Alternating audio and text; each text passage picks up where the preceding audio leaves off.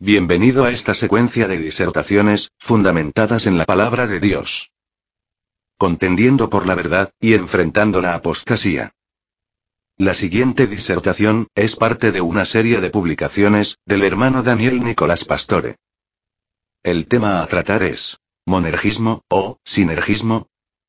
Antes de hablar de este tema, definamos ambos términos. Monergismo. Es la obra efectuada por uno solo. Sinergismo es un trabajo u obra efectuado en conjunto por dos o más. En cuanto a la salvación se refiere, el monergismo sostiene que la regeneración del pecador es una obra enteramente de Dios, en la cual el hombre no tiene participación alguna.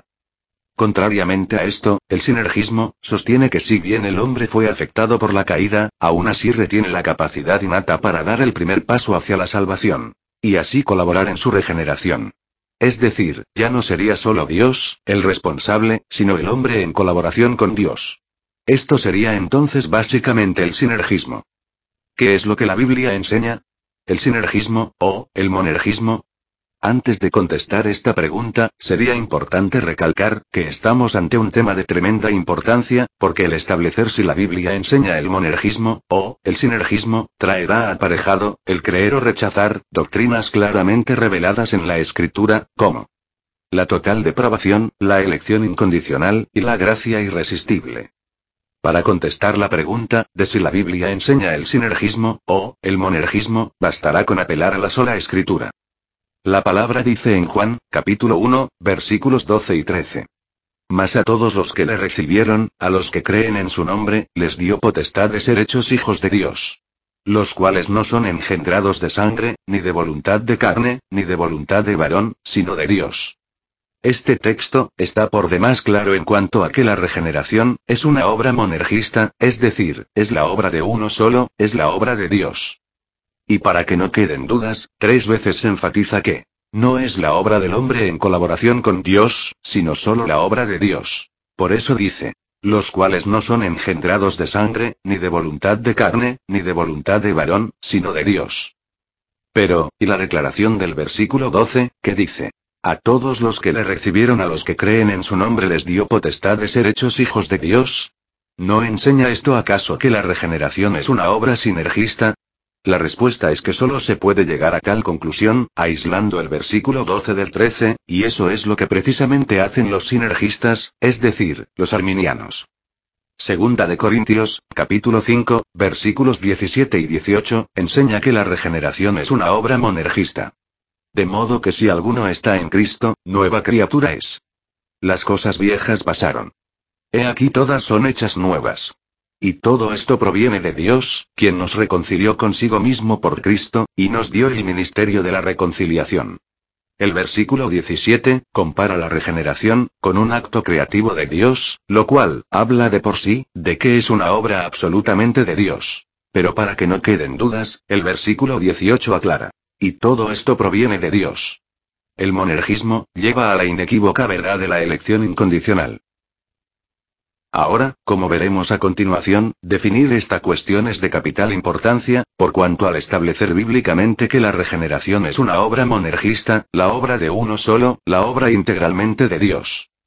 Esto conlleva a otra importante verdad, puesto que si la regeneración es una obra íntegramente de Dios, es obvio que Dios no realiza esta obra con todos, sino con aquellos que Dios, según el puro afecto de su voluntad, ha determinado hacerlo, y esto último lleva a establecer la doctrina de la elección incondicional.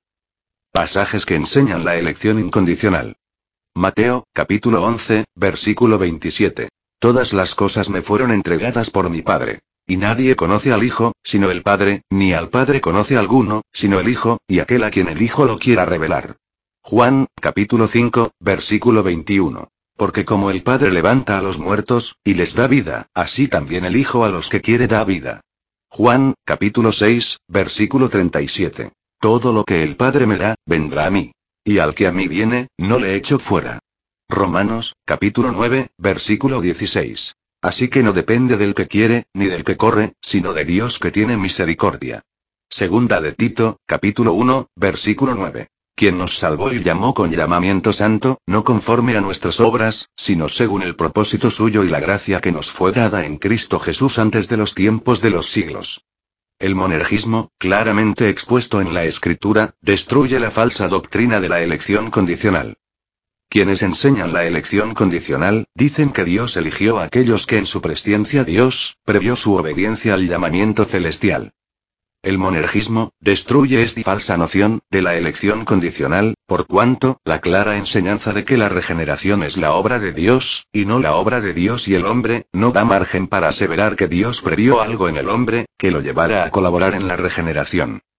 La verdad irrefutable, es que Dios no ha previsto sino provisto, los medios para engendrar como nuevas criaturas a aquellos que él eligió en la eternidad, según el puro afecto de su voluntad. Quienes creen en la elección condicional, son claramente sinergistas. Según esta falsa enseñanza, Dios previó una inexistente capacidad innata, en aquellos que colaborarían en su regeneración, dando el primer paso.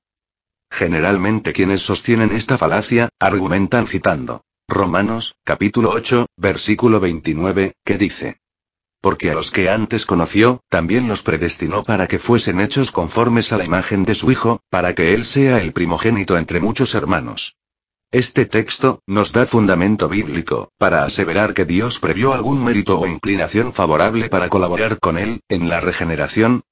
Hay otro texto bíblico que claramente enseña, que lo que Dios previó no fue el mérito, sino el demérito.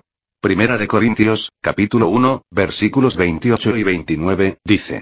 Y lo vil del mundo y lo menospreciado escogió Dios, y lo que no es, para deshacer lo que es. A fin de que nadie se jacte en su presencia.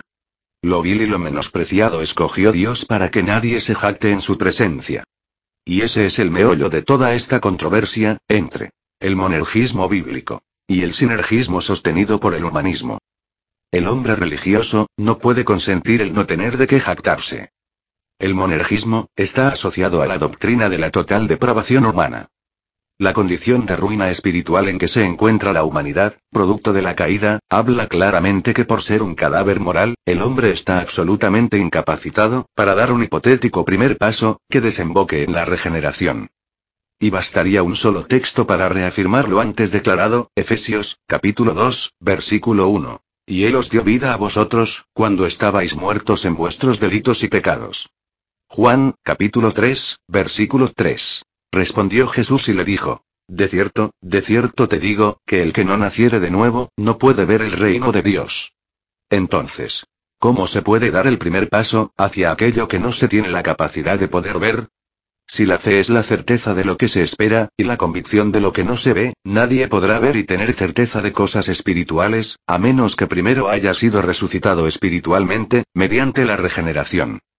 De lo que se deduce, que el ejercicio de la fe, sería comparable a un ciego de nacimiento, que al recibir la vista abre sus ojos por primera vez, para comenzar a recibir información de un sentido que antes no poseía. El monergismo, destruye la falacia dominionista. Si la clara enseñanza, es que la regeneración es un acto enteramente de Dios, y que Dios solamente obra en aquellos que Él ha elegido, esto reduce a ruinas humeantes la creencia oscurantista, de que si se logra atar al principado que gobierna, en tal o cual ciudad, mediante la guerra espiritual, entonces, todos los que habitan ahí se convertirán. De esto podemos deducir, que la tenaz resistencia que se levanta contra el monergismo, está relacionada con el mismo, misterio de la iniquidad, por cuanto, presenta un serio obstáculo, para los movimientos dominionistas, que trabajan para el establecimiento del nuevo orden mundial. Conclusión. Establecer claramente de si la Biblia enseña el monergismo o el sinergismo, nos llevará a la comprensión de todo el cuerpo de verdad respecto a la gracia de Dios. Y por otro lado, nos librará de caer en el oscurantismo, en que lamentable y tristemente, ha caído gran parte de una cristiandad, que creen que se debe ungir con aceite las calles de una ciudad, para que las almas se conviertan. O subir a un monte de oración, y clavar una estaca, para que se desate el poder convencedor del Espíritu Santo. Conoceréis la verdad y la verdad os hará libres libres del oscurantismo y del humanismo, que embarga a todos aquellos que rechazan y hasta repudian, la clara enseñanza monergista. Bien, hasta aquí esta disertación. Solo a Dios toda la gloria. Que el Señor le bendiga. Gracia y paz. Todos los derechos reservados.